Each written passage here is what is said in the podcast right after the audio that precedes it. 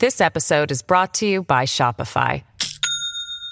Do you have a point of sale system you can trust, or is it a real POS? You need Shopify for retail. From accepting payments to managing inventory, Shopify POS has everything you need to sell in person. Go to shopify.com slash system, all lowercase, to take your retail business to the next level today. That's shopify.com slash system. Your brain needs support, and new Olly Brainy Chews are a delightful way to take care of your cognitive health. Made with scientifically backed ingredients like Thai ginger, L-theanine, and caffeine, Brainy Chews support healthy brain function and help you find your focus, stay chill, or get energized. Be kind to your mind and get these nootropic chews at olly.com. That's O L L Y.com. These statements have not been evaluated by the Food and Drug Administration. This product is not intended to diagnose, treat, cure, or prevent any disease. Hello, everybody. This is Marshall Poe. I'm the editor of the New Books Network. NBN listeners like to read books and buy them. So we thought we'd tell you that right now, our friends at Princeton University Press are having a remarkable site wide sale. You can get 50% off books, including ebooks and audiobooks, with the code 50, F I F T Y, at checkout until May 31. You can save some real money on Princeton University Press books. I encourage you to go there and check it out. Welcome to the New Books Network. Hello, everyone, and welcome back to New Books in French Studies, a podcast channel on the New Books Network. I'm your host, Roxanne Panchasi. My guest in this episode is Rachel Gillett, the author of At Home in Our Sounds Music, Race, and Cultural Politics in Interwar France. And the book was published by Oxford University Press in 2021. Hi there, Rachel. Hi. Thanks so much for taking the time to speak with me. Oh, it's a delight. Thank you for the invitation. Rachel, I, I started doing this in the heart of the pandemic, peak pandemic, um, but I'm kind of reluctant to let go of the practice. Just asking people, you know, where they've been the past couple of years and how how they've been doing. So, anything you want to tell us about that? Oh, thank you so much. And it does make me think of something that I've been considering lately, which is the ethics of care, both in the classroom and in, in our personal and scholarly work um, because I felt during the pandemic that we were all trying so hard all the time. And I certainly was close to losing it a lot of the time um, because I was dealing with children at home with homeschooling in a language that was not my own. Uh, and I have family in England, in America, and in New Zealand, but I myself live in the Netherlands. So it was a, a really interesting time where everything seemed to just close in and yet also paradoxically open up. Uh, and I think I'm still recovering from the pressure of trying to do everything and be everywhere, but always online. Yeah, no, it's been a super challenging time. And a, it's been really, I mean, not fun, but interesting to hear from people about the different contexts that they've been in. The other question I ask all the time is why France? How did you come to be uh, a scholar of France and the Francophone world? Oh, I love that question. And um, it's a great one. And it takes me back to high school where my family also moved. And uh, we moved from New Zealand to England when I was 15 for six months. And it gave me the opportunity to study French, which I'd been doing in this very absent vacuum in New Zealand and this sort of imagined reality of France. And then when I got to Northeastern to do my PhD, there's a huge concentration on world history at Northeastern and on doing research in different languages. And I came in with French and English uh, and a fascination for music. And so this combination of skills and interests landed me with Josephine Baker and with the whole set of jazz musicians that traveled to France uh, and found there for themselves a sort of freedom they had not experienced in America. Well, this became mm-hmm. their story. But I love the language. I find the country endlessly interesting in its successes and its failures. And I mean, come on, red wine and cheese. Like, what's, you know, it's such a stereotype, but I love it. I I share a lot of that love uh, that that you have, and you know, Rachel, the book has these elements. The overture. It's just very clear that you are a musician. Do you want to tell us a little bit about a little bit more about that relationship to music? I think as an historian, it's a skill, but also an understanding and a love and a passion that I bring into my work. And so I would say there are two components in that overture, which I wish I could rename. It's so pretentious, but okay. No, um, it's great. but it really is an opening into things in the way that an overture is in a in a symphony where you get a little preview and a glimpse of everything that is to come. So in that overture i talk about having moved from place to place and having had the challenge to find communities in different places and having also had the experience of seeing my own understanding of whatever my own culture is, being exposed to the harsh reality of difference and contrast and different assumed norms. And so I think experientially that gave me, in some ways, uh, an affinity for the stories of people who traveled and faced challenges when they tried to settle in new places.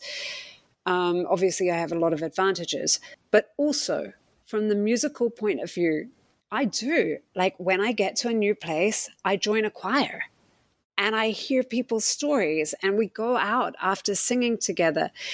And it's a very physical act. It's also a very cerebral act. I have to say, I sing in church choirs. I'm not a jazz musician. So it's a very collective act to we breathe together. We try and shape a piece of music together that will reach people, that will create a sound world, and that will create a moment in time where people are brought together.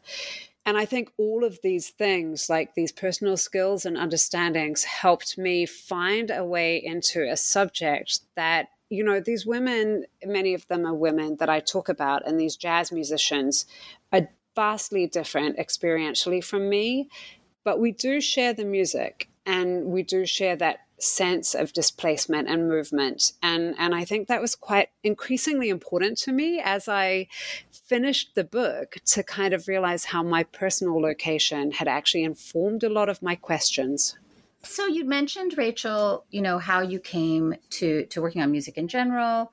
This particular book project, do you want to tell us a little bit more about where it emerged from?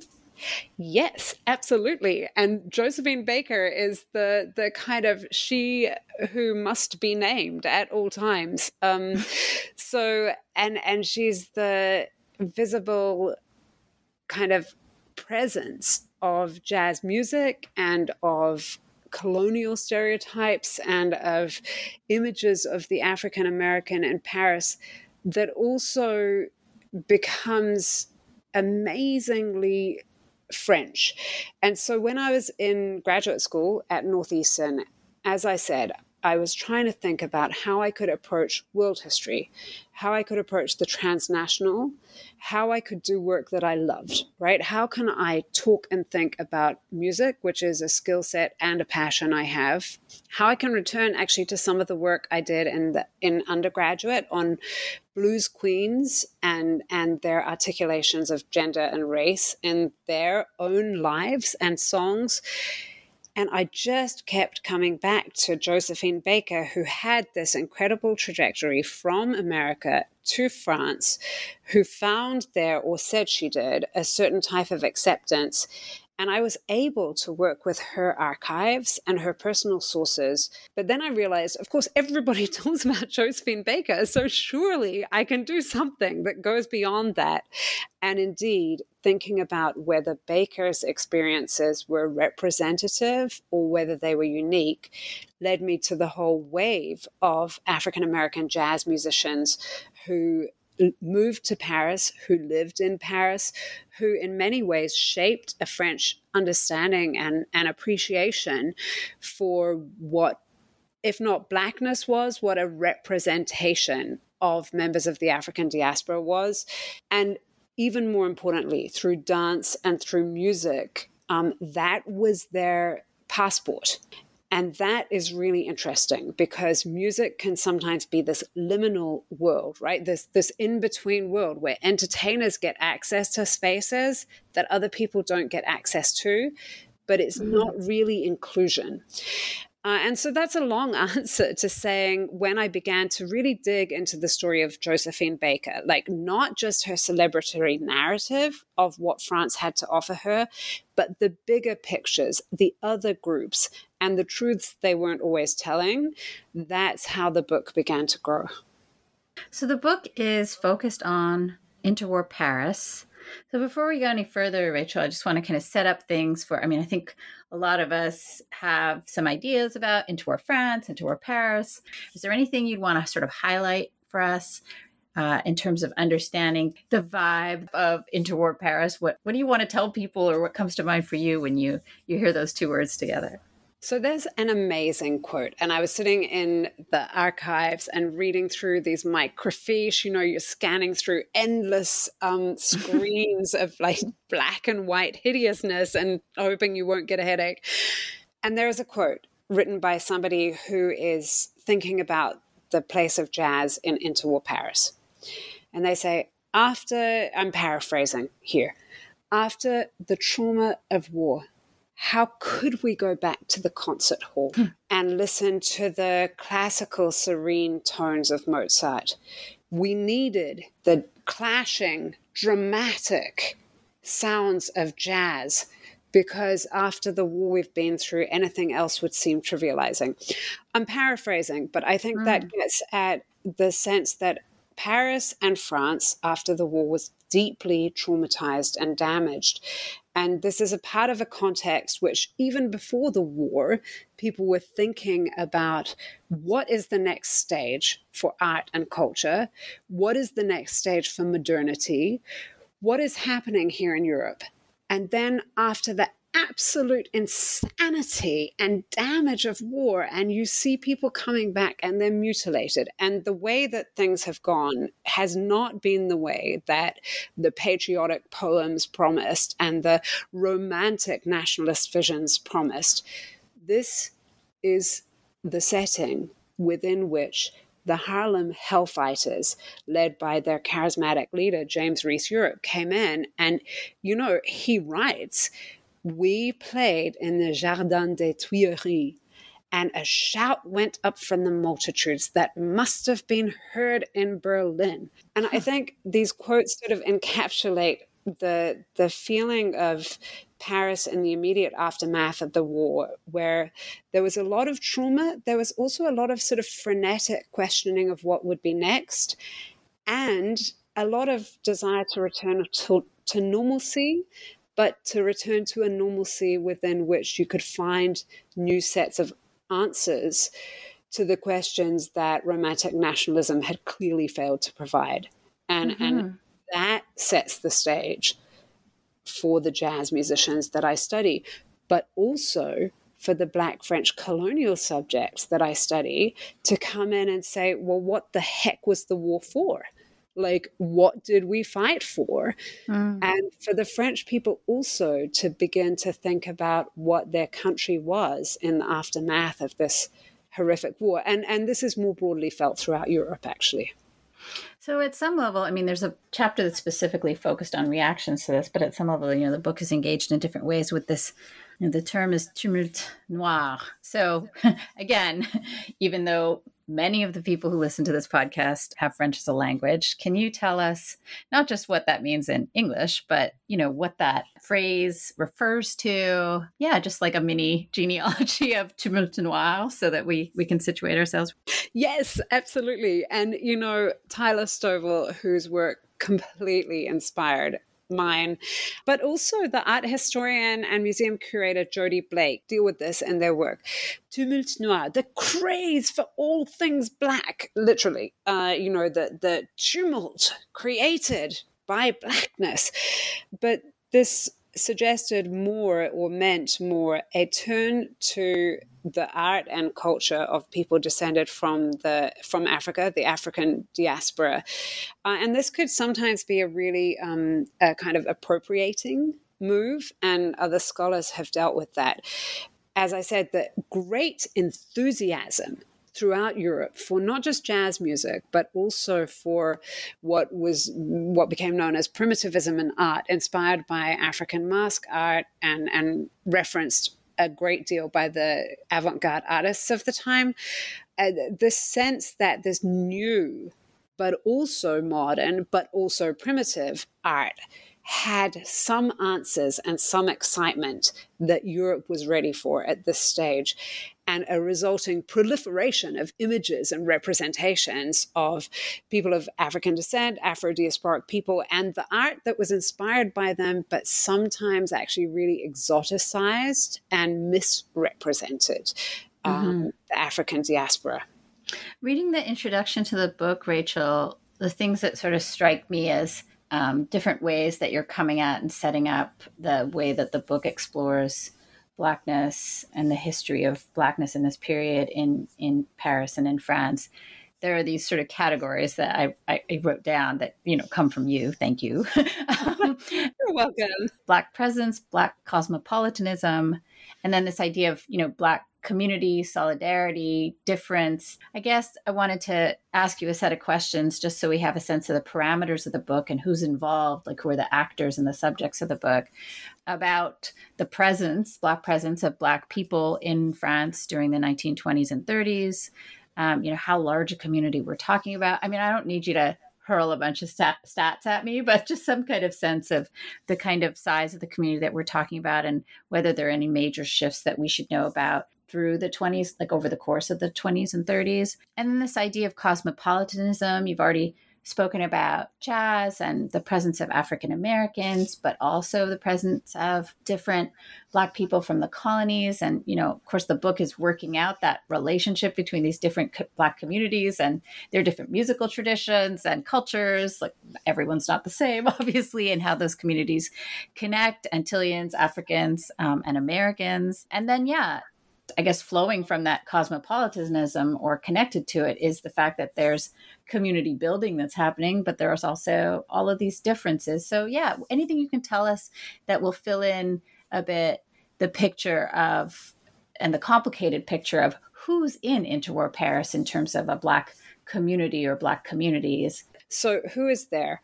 After the war, uh, you know, the Harlem Hellfighters uh, that I mentioned earlier led by James Reese Europe and Noble Sissle, uh, this jazz band attached to the American Army that enter Paris and begin to spark a huge enthusiasm for jazz.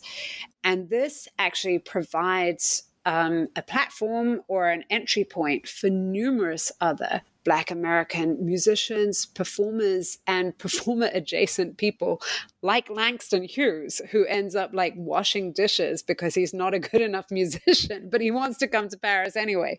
so we have a group, a small group, but a highly visible group of Black Americans in Paris, Paris Noir, as Tyler Stovall says. And then we have an also small, hard to trace numerically, uh, Black French citizens from the Caribbean who have, some of them have fought in the war, a lot of them are civil servants and have been considered as évolués, this category of Black colonial subjects who do identify as descended from an African diaspora, but have also often been educated in France and consider themselves uh, elite, educated, and middle class. And these are often Black French Caribbeans, and some of them, like Leopold Senghor, also come from Senegal. There is also a huge group, well, an increasingly large group of North Africans, and I genuinely just do not consider them in the book because I engaged with people who self identified as Black. Um, and that is because I was really interested in this category of Afro diasporic music, of Black music. Mm. Um, so we have Black Americans, we have Black French Caribbeans, we have some Black French Africans, and many of those identify as uh, middle class. And then we have a whole group of working class, uh, former tirailleurs, uh, fighters for the French, who have ended up settled in France, identify as Black, come from a French colonial subject position and are increasingly disaffected with the mm. French Empire and all of them are watching the impact of these Black Americans, not just on Paris and France, but on the representation of Black people more broadly. And here is where the reaction becomes really interesting. And there's this kind of oscillation, this flux and flow between solidarity, like we're all Black people who have suffered under the, the colonial reign and have been subject to, in one way or another, the impact of enslavement and the the global trade in enslaved humans that affected Africa. There's that solidarity, but there are also all of these differences between the middle class French Caribbeans, between the black French working class tirailleurs who, who feel deeply betrayed by France and have, in fact, been differently treated during the war, and between the Black Americans, many of whom are living it up large, but they come together. I mean, they are. I mean, really, like you can listen to their audio interviews uh, in the um, manuscripts and rare books archive at Emory University, and they're like, "We had a time of it. We had champagne every night. We were, you know, jamming until two in the morning at Bricktop's." And some Black French colonial subjects were part of that, but some definitely didn't want to be and some mm. were excluded from that, and some felt actually harmed by that representation of, of blackness. In terms of the music that's coming together in Paris in this period, Rachel, I mean, jazz is certainly this huge presence, and we're going to talk about some of the other, you know, musical and dance styles. Would you, I mean, is there anything that rivals jazz in this period or anything that's kind of mixing with jazz? Or is it, yeah, I'm just trying to understand the way that uh, the book, uh, because you're dealing with this diverse community, the way that the music is diverse or not, I guess. Thank you. Of course, there's so much music in Europe and in particular in Paris at this time. And it is not just the Charleston, which is the like calling card of jazz, you know, the Josephine Baker's Charleston, uh, which which actually the Nardal sisters, uh, a group of highly educated French Caribbean sisters, describe as an obscene shimmy. but you also have uh, the tango coming in from Latin America. You have a whole set of Russian exiles. So they're bringing like Russian music into Paris at the time. And you also have a, a, form that I spent quite a lot of time on in the book, the Biguine, which is a French Caribbean form. And honestly, like when you first listen to it, if, if you're not a musician, you might think, oh, that sounds vaguely jazzy. But if you're Caribbean or if you're really into music, you can hear the difference instantly.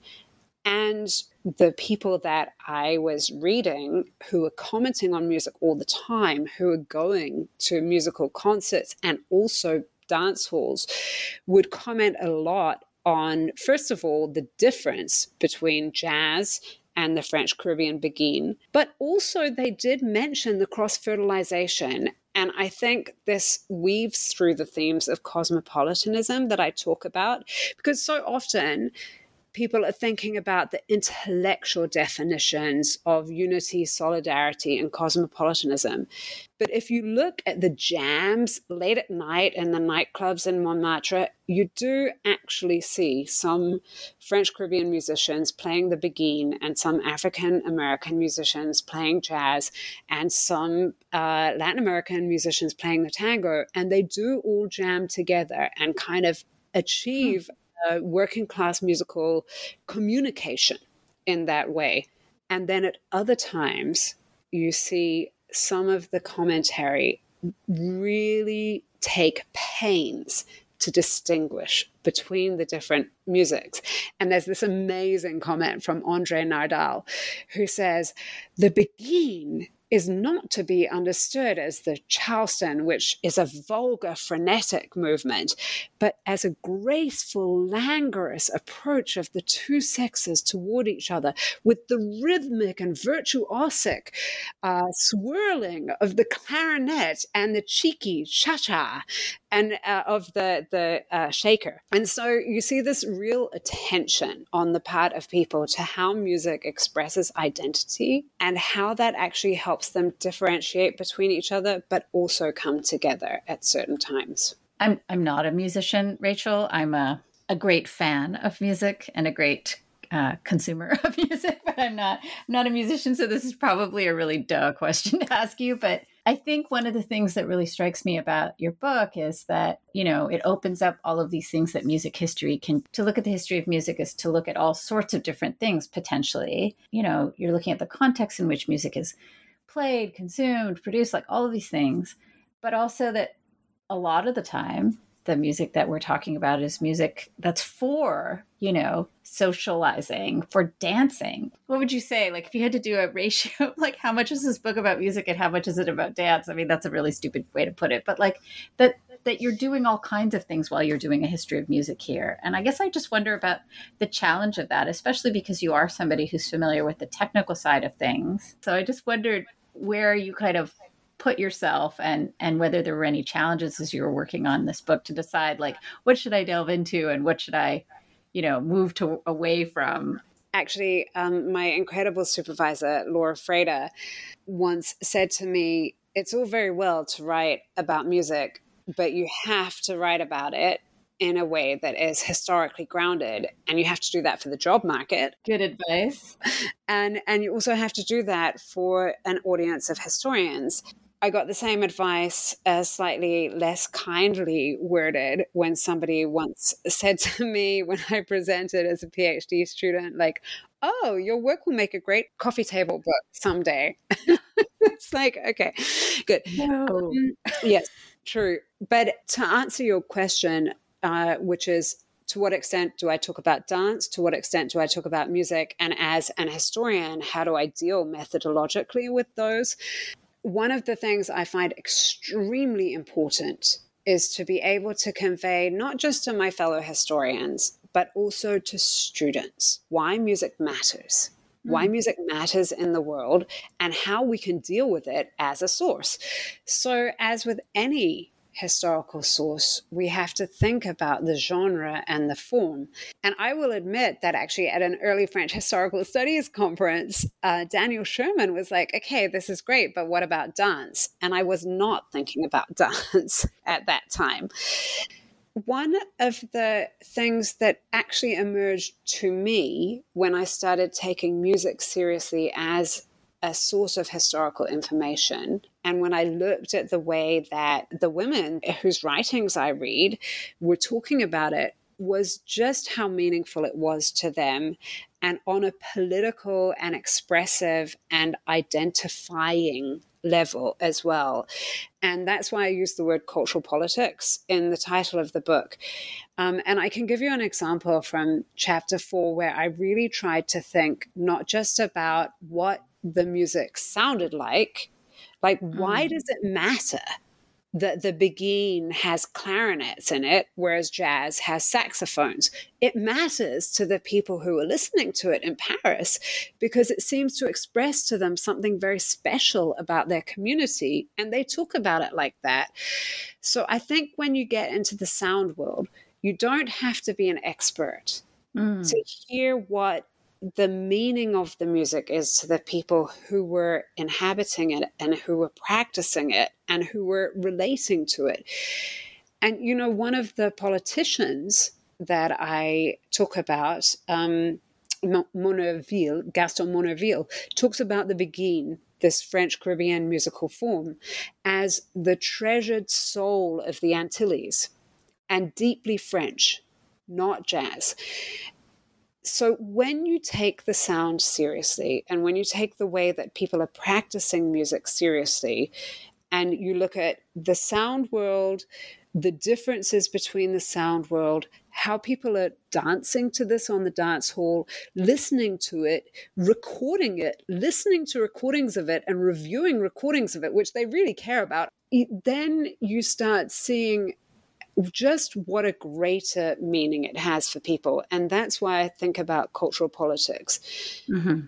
And in chapter four, you know, I take you through not just what the music sounded like, but yes, and and that chapter is about like why the Biguine mattered, right? Why people spend so much time talking about this music and dance form called the Biguine how it sounded different from jazz, how they reviewed it differently from jazz, how they performed it differently in the big communal dance halls and tried to create their own dance spaces. And I'm saying their own, and I'm talking specifically about French colonial subjects here who got fed up with white tourists coming to their dance spaces and created new dance spaces and talked about feeling at home in their sounds or at hmm. home in their dances.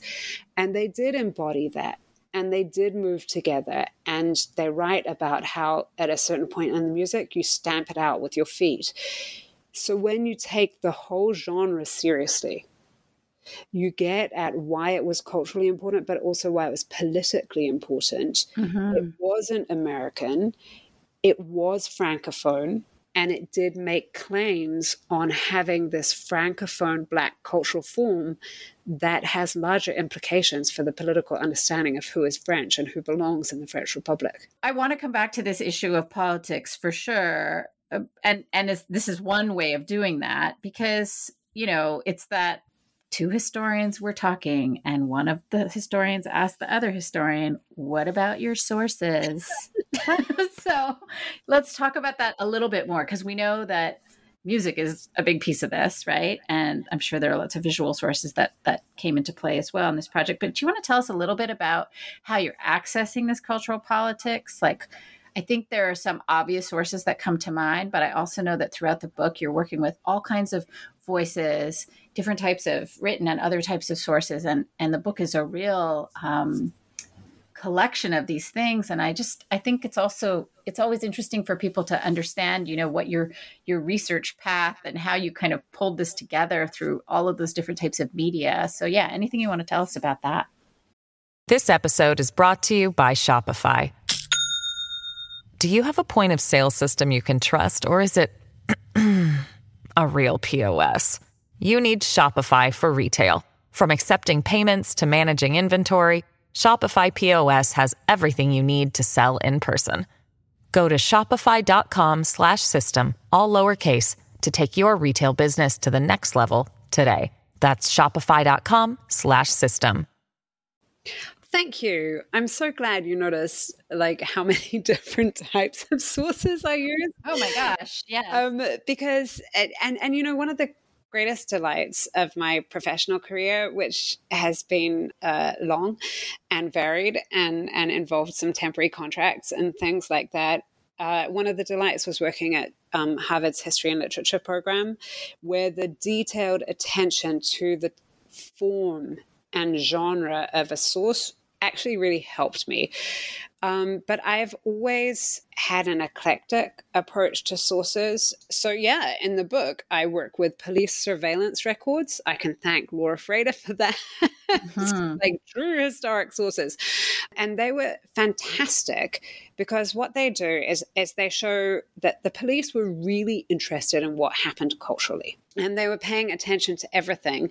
And they also show that at some of these sort of frivolous dance hall events, uh, some of the participants made political speeches. So, what we might see as, like, in the classic Marxist analysis, as superstructure, like entertainment for the masses, actually became a vehicle for not just community building, but also for the delivery of political messages and mm-hmm. fundraising, by the way, mm-hmm. and money matters.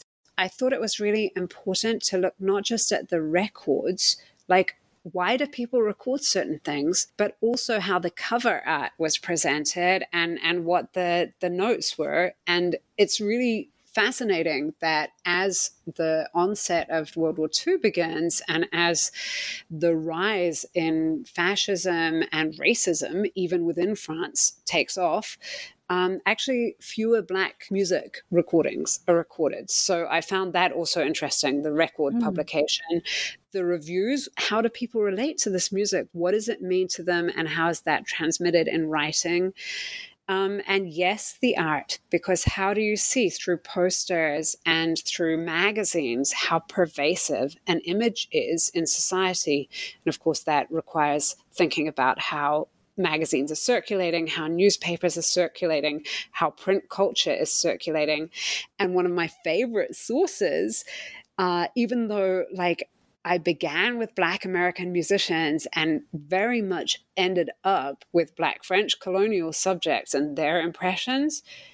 One of my favorite sources was the letters that Black American musicians and columnists for the Chicago Defender would write home as though they were writing to their community, but they would publish them in the Black American newspapers and say things like, this is the life you know i don't experience uh, the uh, racism here. I mean they were talking in the, the language of the time.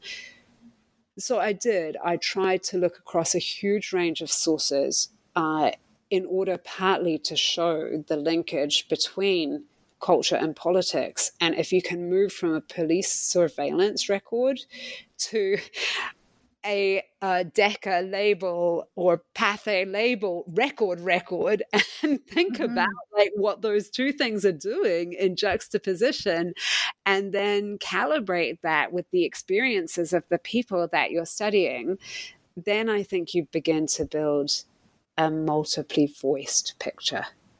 One of the things that's so fascinating to me about the book, uh, Rachel, is how you access, you know, what Black French people, what other Black people were present in Paris um, at the time are saying about these movements, or saying about jazz, or saying about the Beguine, that you're trying to access all of that. So in that first chapter, you know, you're looking at what the Nardal sisters have to say, and and that you know produces some interesting tensions between you know how people think about jazz, how people think about race, how people think about you know um, cultural styles, music, dance that are coming from uh, colonial contexts of empire and you know these american forms that you've mentioned already and that that really leads you to being able to explore politics in an interesting way. So yeah could you talk a little bit about that black perspective that's that you're trying to get at throughout the book yeah, and, and clearly I'm a white New Zealander, Pakeha, uh, writing this history of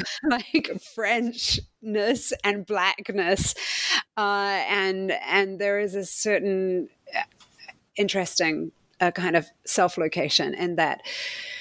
Uh, but I mean, I build on the shoulders of giants here, mm-hmm. and and I have to be really honest about that. Tyler Stovall's work, but also I, I discuss Josephine Baker and Bricktop, they wrote their own memoirs. I discussed the Nardal sisters.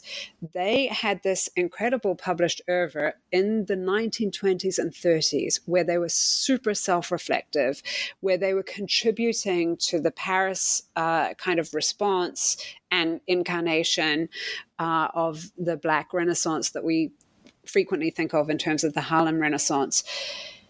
But you know, Tyler Stovall also did this. Jennifer Boittin also tried to mm-hmm. access these voices. I, I mean, Trisha Sharpley Whiting, Trika Sharpley Whiting, and Brent Hayes Edwards. And I know I'm forgetting names.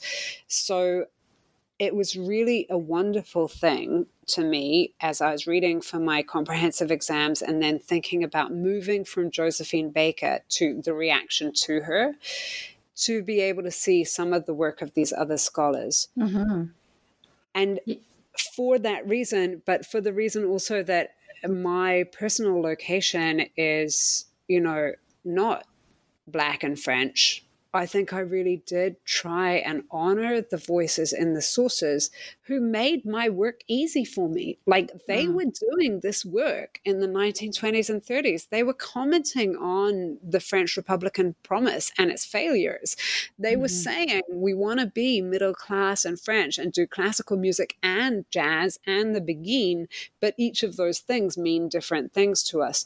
So thank you. And I do try and not always make a huge theoretical deal about it, but try and center the voices of Black women in the text mm-hmm. so as to honor their experiences and to actually reflect the brilliance uh, with which they approached uh, the issues of race and politics and culture in their time.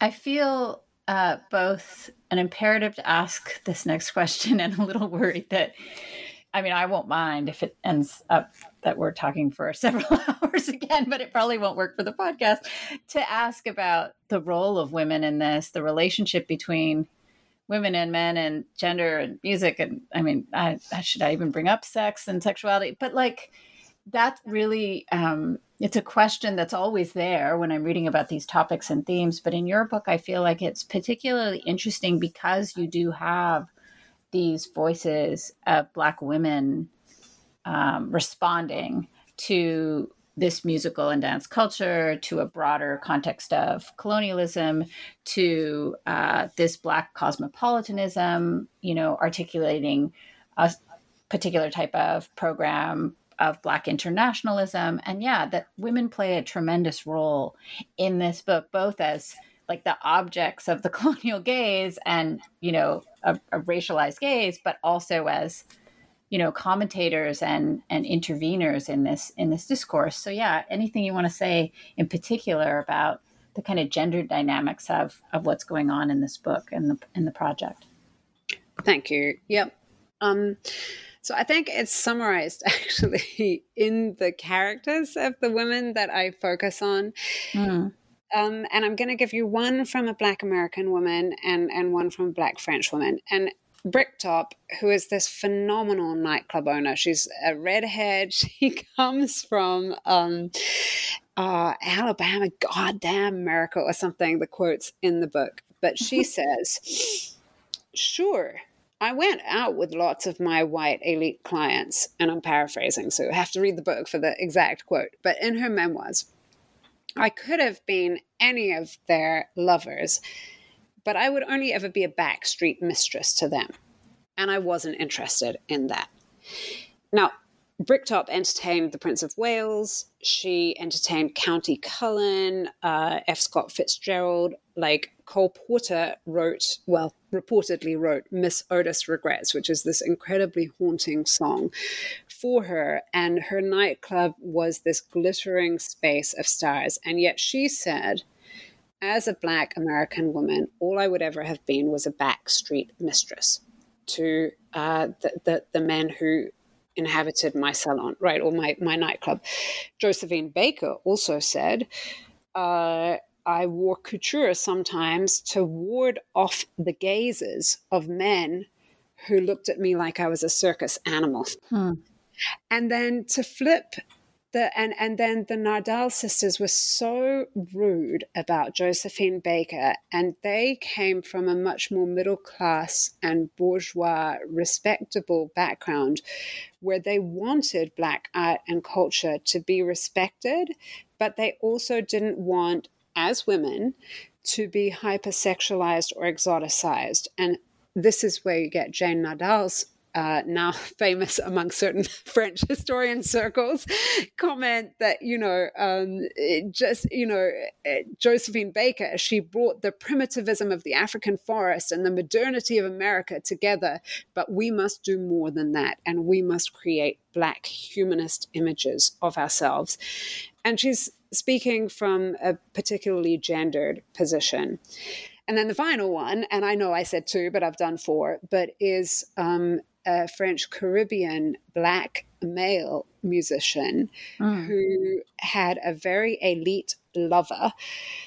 Uh, and he records in his memoir that one time he went to a party and they asked him to strip naked, and he felt like he was a hand on a cotton plantation. Mm.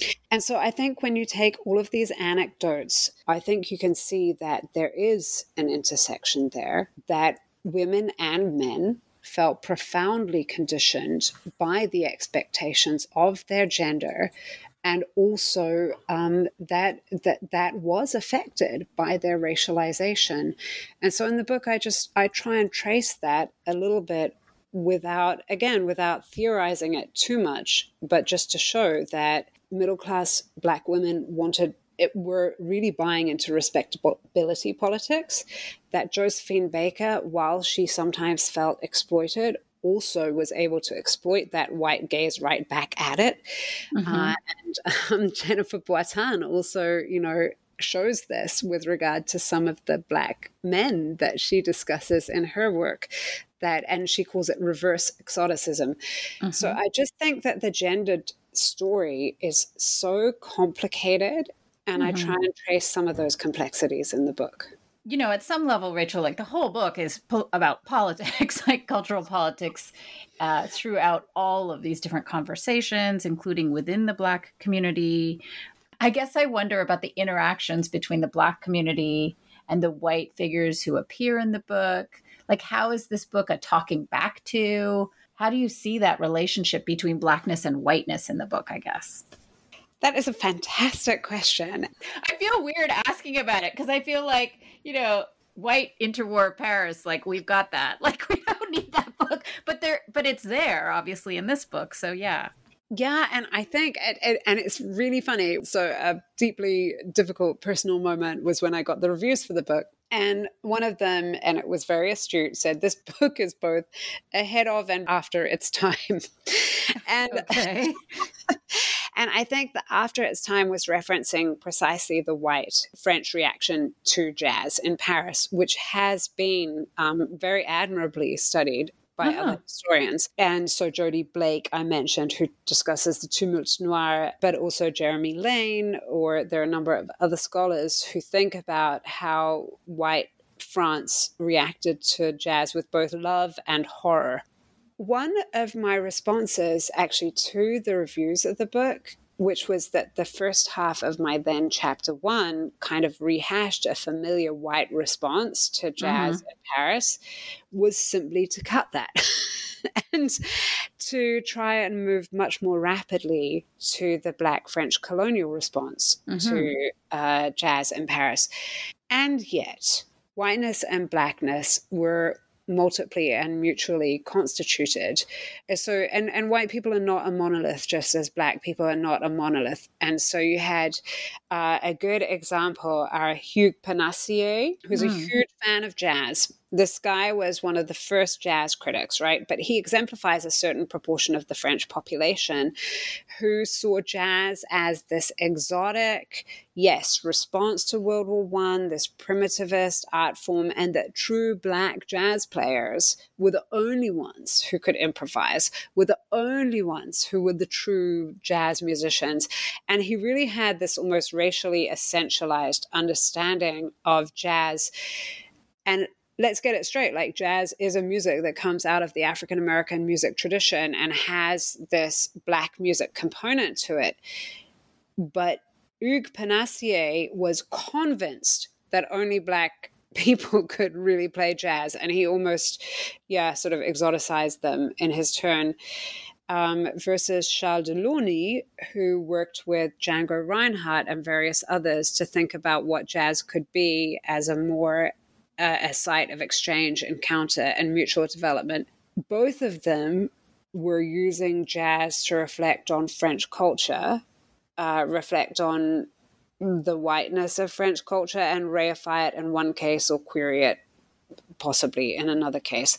So that use of jazz and Black diasporic culture as a mirror is definitely there. And you see it also in the knee jerk reaction to jazz from not just some white French classical music critics, but actually mm.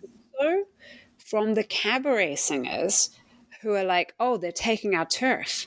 Like, this is terrible. This is an invasion, and they are not us, and their music is not French cabaret popular entertainment. We have to reassert, like, the beauty of French culture through our white French cabaret practice so you know sorry. I didn't mean to, and I mean to laugh so. it's true it's true. Look up Paris qui chante i may um, or may not edit that laugh out i don't know i'll have to think about it. You can decide. But i don't have a very good answer on the whiteness of france because I think so many other scholars have so adequately and brilliantly documented it. And, mm-hmm. you know, you read Mame Fatou Niang on this, but the same ideas about what is truly French art and what is not also weave through the reactions to jazz and to Black French Caribbean music. And in fact, some of the radicalism of what my some of my very middle class bourgeois black french caribbean women were doing was to say actually forget whiteness, we too are France. And mm-hmm. France can contain this Afro diasporic tradition as well.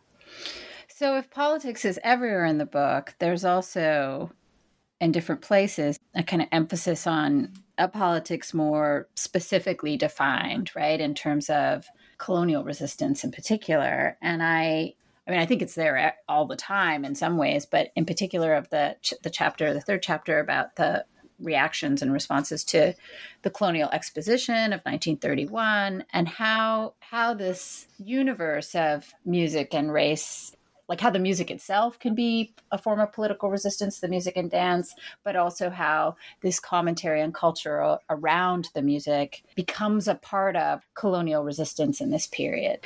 Yeah. And in chapter three, I think about the colonial exposition as both revealing the longue durée groundwork of French thinking about race. And I think about how that is manifested in music. So, very, you know, explicitly, you have the Malgache, the, the Madagascans, who are shown as having this like almost civilized music, right? And the the Antilleans, the French Caribbeans, who are shown as actually quite close. And this is all from the exposition materials, um, whereas the Africans are depicted as to, to, to invoke the scientific Darwinism that really is very apparent in the publication materials for the colonial exposition. Um, the the Senegalese uh, dancers are depicted as in grass skirts and kind of drums and not having a lot of musical sophistication, um, whereas the Madagascans approach more nearly to musical sophistication, and the French Caribbeans make you feel happy and at home. So that uh, kind of racial hierarchy is evident in the performance at the colonial exposition itself, and then it is tackled by uh, members of the League Against Imperialism, but also by members of the Ligue de la Défense de la Race Noire, the League for the Defense of the Black Race. And they try and set up a counter exposition with concerts that will show like a different side of, of uh, Afro diasporic music, but they also call out the racial hierarchy and the fictions, they call them, of the colonial exposition. And they rip on some of the depictions and they also say, look, the performers aren't allowed to leave. So this is like really a, a state controlled set of performances. Um, and then they say, and the uh, Caledonians who are portrayed as cannibals, goodness, if you want to see real savagery, go and watch white people trying to dance the Charleston in the nightclubs of Montmartre. so, both in terms of performance, in terms of an exposition, an exhibition that the anti colonial activists, both white and black, uh, try and set up to counter the colonial exposition, and also in their critique.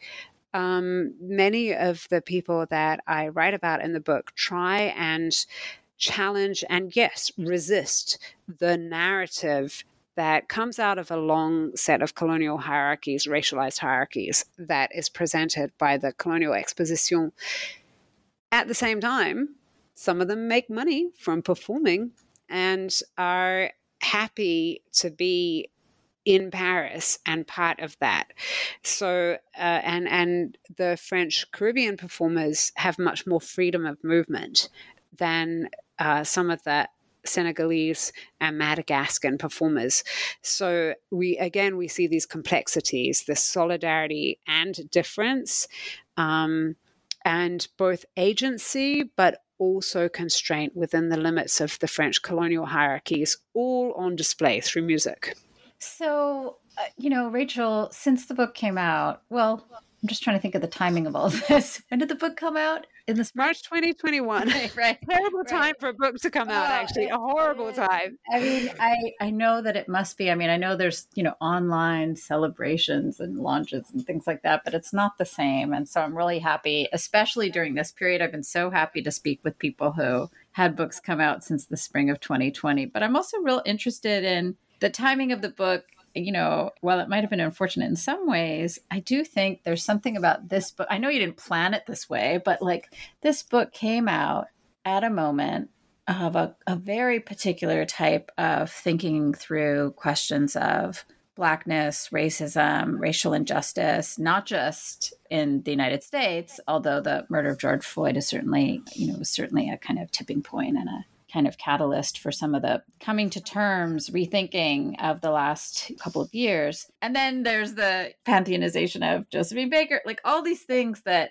some more maybe directly than others connect to the themes and, and questions that you explore here. So this is an impossible question, but you know, anything that you you want to say about what you hope people who read this book about the interwarriors might might take from it in terms of thinking through the question of of music, race, and cultural politics in contemporary France. How have you thought about that? I guess since the book came out. So this book has had a long trajectory, and interestingly enough, when I applied for a fellowship in 2005, uh, I wrote about the urgency and relevancy of the book because of uprisings in the banlieue over the unjust death of two young men while being chased by the police. Mm. And in 2021, in the aftermath of George Floyd's murder, there were protests throughout Europe, including in the Netherlands, which I attended. Uh, but of course, the French ones focused on Adama Traore. And I write at the end of the acknowledgements in the book the book captures human struggles for dignity and inclusion in Paris a century ago in the face of racism and inequality. The book is done, but the fight continues. Mm. I have been so inspired actually by students who have challenged me to think through how hip hop today in France works out some of the tensions that were evident in jazz, the Beguine, and the lives of the people that I studied in the book. Uh, because we again have a discussion over who belongs, over what sounds reflect Frenchness, reflect French culture, and how that is intimately and intricately interwoven with ideas about the normative French Republican self and like it just hasn't gone away. Mm. So when I think about Josephine Baker's pantheonization, and I wrote about this in the Washington Post, um, mm-hmm. um, but Annette Joseph Gabriel and Mame Fatou Niang wrote about it better. um, but when I think about Josephine Baker's pantheonization, I think she is both a groundbreaking, pioneering inclusion in the Pantheon and also the obvious inclusion.